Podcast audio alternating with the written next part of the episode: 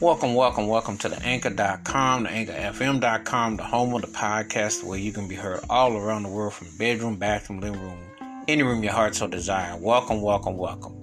This episode, I'm to talk about a vocalist that took a song that was a classic and discoed it up and gave it a whole nother life and a new meaning.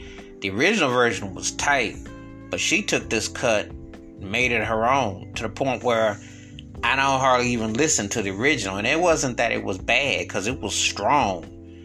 You know, if I told you that the original had soulfulness about it and had depth and had warmth and everything, you're like, yeah, but how can you improve upon an established cut? Well, it happened. Did it ever happen? This is, and you know, when we talk about cover songs, this doesn't get the kind of due and the juice it should, but it is one of the baddest cover songs ever. I gotta say that it is really, really, really the truth. The artist is Thelma Houston, and the song is Don't Leave Me This Way. Originally done by Harold Melvin and the Blue Notes, and Teddy Pendergrass had a very distinctive tone and feel on it, but something about Thelma Houston's version and that bass won't let up. It was written and produced by the great Gamble and Huff. However, Thelma Houston just slayed this song. I mean, she she gave the best post Aretha Franklin and her Soulful Peak and Prime rendition, best thing that Aretha didn't do this side after 1976 for a while. I mean, that was how soulful it was. I mean, it it made you feel emotion. It had rumbling. It had groove. It had it was the truth. And um, one of them songs that when you hear it, you just can't help but feel a certain way. It just has that kind of sway. It's got that kind of feel. It's got that kind of tone. It's got that kind of honesty.